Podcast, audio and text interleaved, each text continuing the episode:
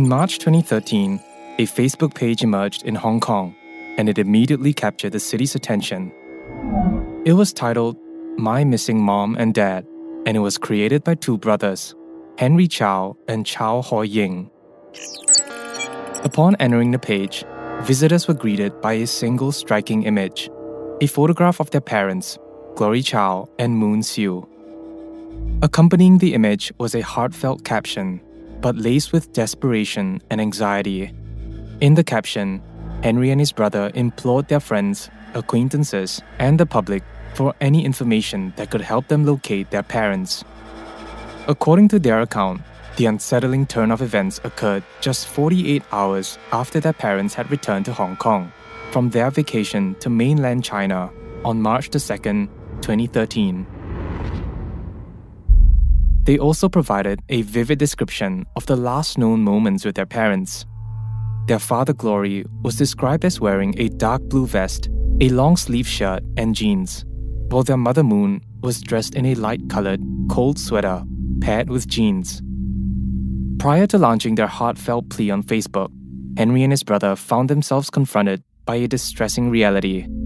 It all began during the first week of March 2013 when Chau Hoi Ying couldn't get hold of his parents. Alarmed by their mysterious absence, he immediately called his younger brother, Henry. In their conversation, Henry mentioned that their parents had recently traveled to mainland China for vacation and said that he had forgotten to inform him about their trip. Chau Hoi Ying's instincts began to tingle with suspicion.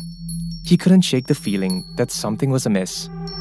His parents, Glory and Moon, were not known to leave without a word, and their sudden departure, without even taking any luggage with them, left him deeply perplexed.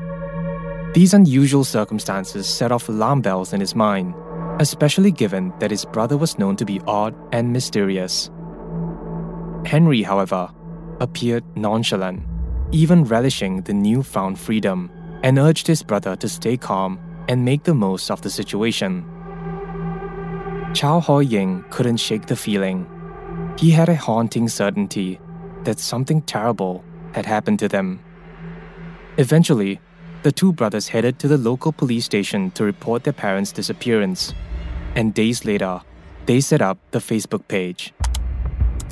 Dear friends, my parents are missing.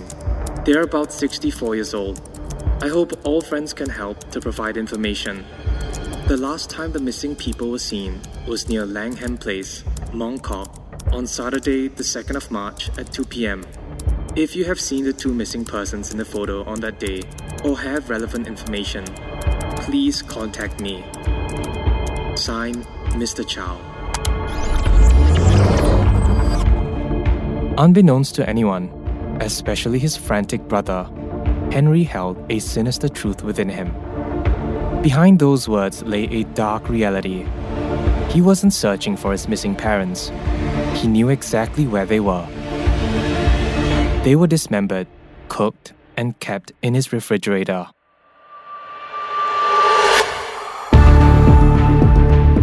You're listening to Heinous, an Asian true crime podcast brought to you by MediaCorp and produced by One Up Media. This episode contains scenes of graphic imagery and violence. Listener discretion is advised.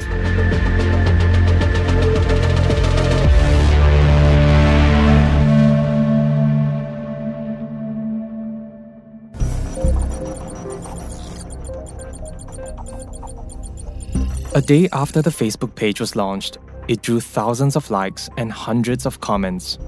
Furthermore, Henry had also reached out to Apple Daily, an online news platform based in Hong Kong, in the hopes of having a story published about his parents. Within hours, the online news platform featured a video on their website, with Henry at the forefront, gazing confidently into the camera. He bore the weight of his family's uncertain fate as he began to speak, his words delivered with a strong conviction. In the video, he shared that his parents might have gone for a hike in the mainland and could have either gotten lost in the wilderness or had encountered a dangerous situation. Once the video was out, a media frenzy started to swirl, and the story of the missing parents became a topic of conversation for all of Hong Kong. However, five days after the Chau brothers filed the missing persons report, they received unsettling news from the police. They were informed by the Department of Immigration that there was no record of their parents ever leaving Hong Kong. This piece of news deepened the mystery, leaving their family and friends utterly perplexed. Eventually, the video blew up all over social media, sparking a widespread debate throughout Hong Kong about the whereabouts of the missing parents. Simultaneously, the Chau brothers found their inboxes flooded with an abundance of supportive and empathetic messages from their fellow citizens. As the case garnered increasing attention, the Hong Kong police came under growing pressure to crack the mystery, ultimately leaving them with no option but to prioritize it.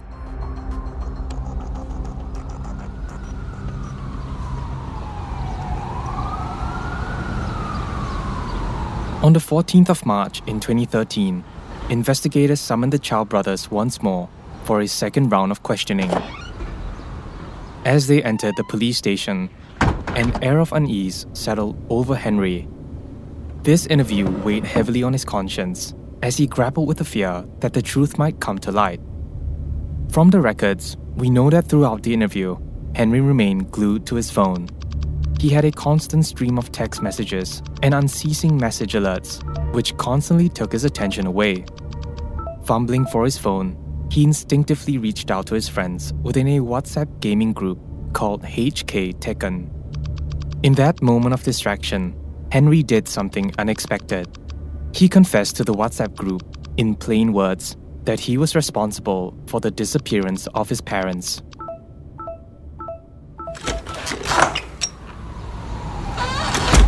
As the interview came to a close, and as the Chau brothers exited the police station, it became evident that Henry had managed to keep his dark secret hidden from the officers. However, later that evening, Henry met up with a close friend for dinner and confessed in person. Upon hearing this, his friend couldn't help but ask what he intended to do next. With an eerie calmness, Henry replied that he would return home, take a shower, get a good night's sleep, and the next day, surrender himself to the police. Henry wouldn't know then, but that night, a member of the WhatsApp group had already reached out to the police.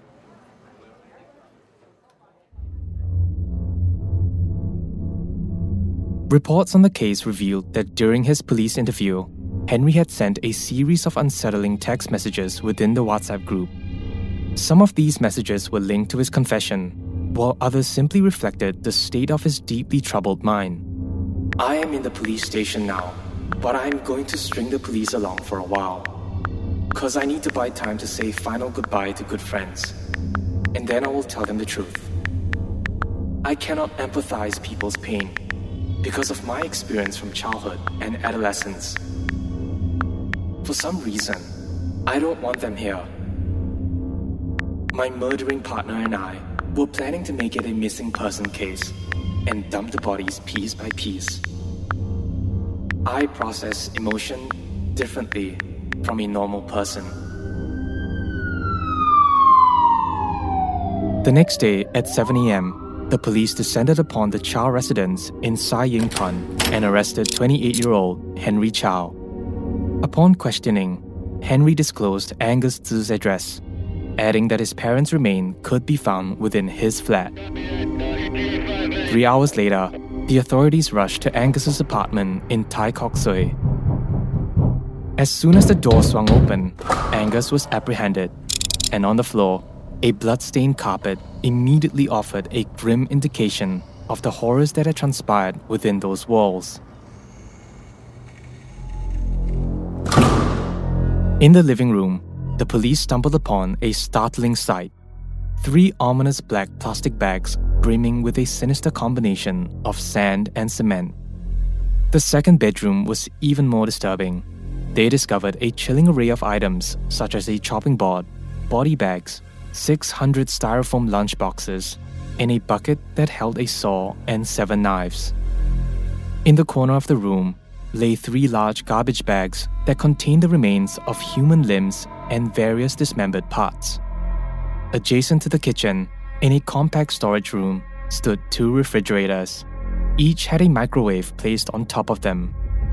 When the police checked the contents of the freezer compartment in the first fridge, they found the severed head of Glory Chau. And in the same compartment of the other freezer, Moon Siu's frozen head was lying inside. Investigators also found neatly arranged lunchboxes, which contained cooked portions of human flesh, bathed in barbecue sauce, and served on a bed of rice. Further investigation revealed that the yellowish substance found splattered in the microwaves was in fact human fat.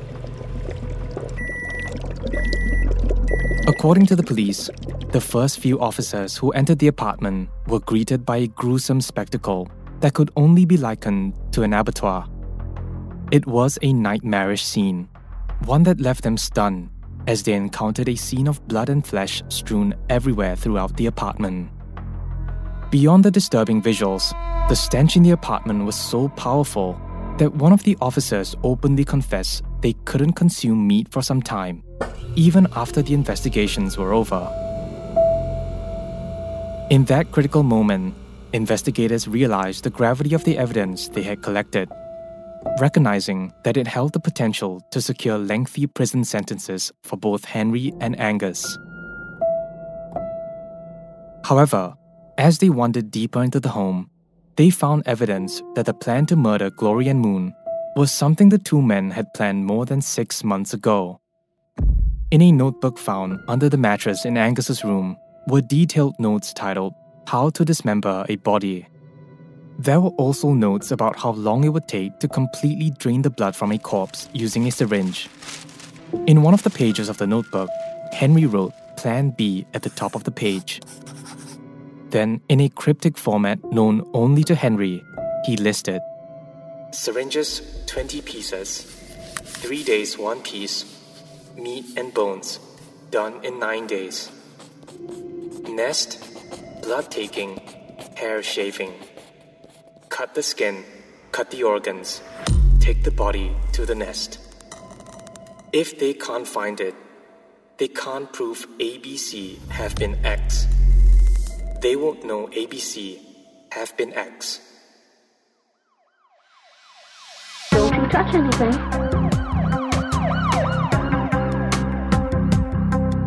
With both Henry and Angus in police custody, investigators delved further to uncover the precise details of how the murder had been executed. It was reported that after Henry had written down the cryptic notes, he also wrote down a list of the tools that he needed to get the job done.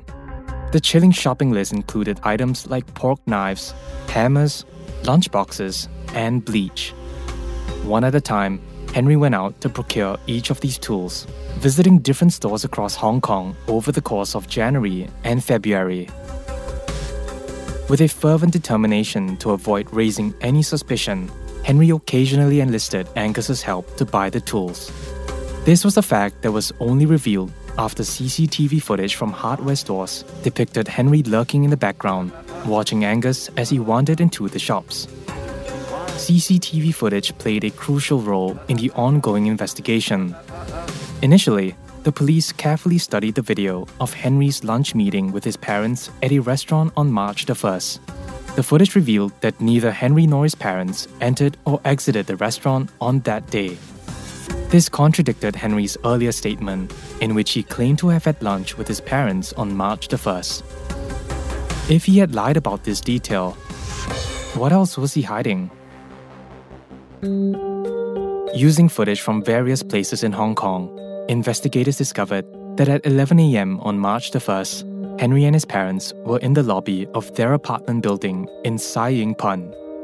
Glory is seen standing behind his wife and son with his hands in his pockets, while Moon has her arms crossed and Henry is leading them outside. An hour later, the footage from Angus's apartment complex showed Henry with his parents entering the building's elevator and exiting on the third floor. This was the last time that CCTV cameras ever captured his parents alive again.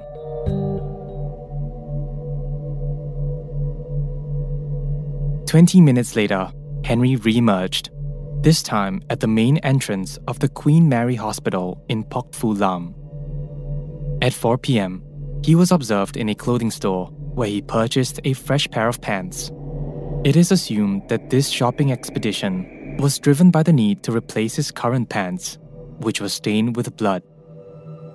As the horrifying details on the case unraveled, the media seized upon the story, which sent shockwaves throughout Hong Kong. At just 28 years of age, Henry was a quiet person with a small stature and timid demeanor. Hence, the stark contrast between his appearance and the heinous nature of the crime was nothing short of bewildering. In court, Henry consistently blamed his failures in life to his parents. He claimed that his academic performance suffered due to the constant presence of the blaring TV at home, courtesy of his father, which lasted throughout the day, every single day. He also held a resentment towards his mother for forcing him into playing the piano, and he recounted an episode where she had humiliated him in the presence of a girl he was interested in. Henry coldly articulated the motive behind his heinous act, leaving everyone in attendance profoundly disturbed. He said, I thought that if I could resolve the emotional connection with my parents, it would be a solution. If they died, I could be reborn.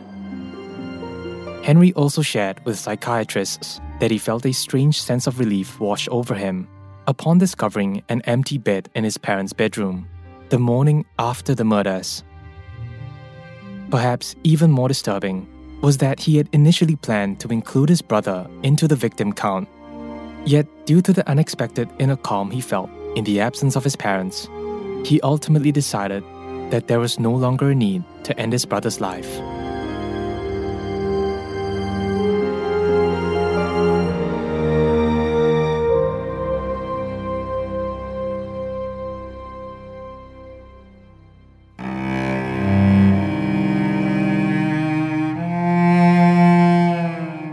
In March 2015, Henry was found guilty of murder and was sentenced to life imprisonment.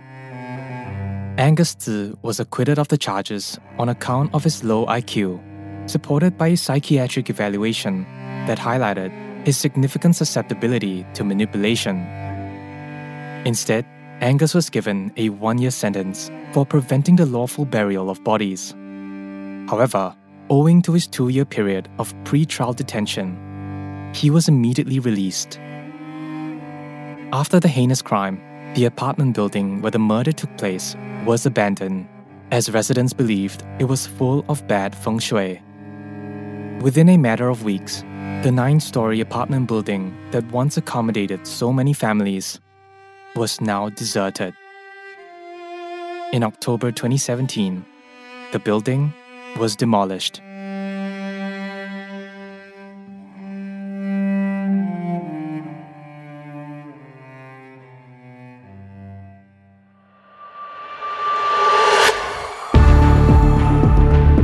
Heinous, an Asian true crime podcast, is brought to you by MediaCorp and OneUp Media. This episode was produced and written by Guangjin, edited by Alex, narrated by Jason, audio experience by Ethan Sam, additional engineering by Ashley from OneUp Media. Special thanks to executive producer Danny Cody from MediaCorp. Thank you for listening. We'll see you in the next one.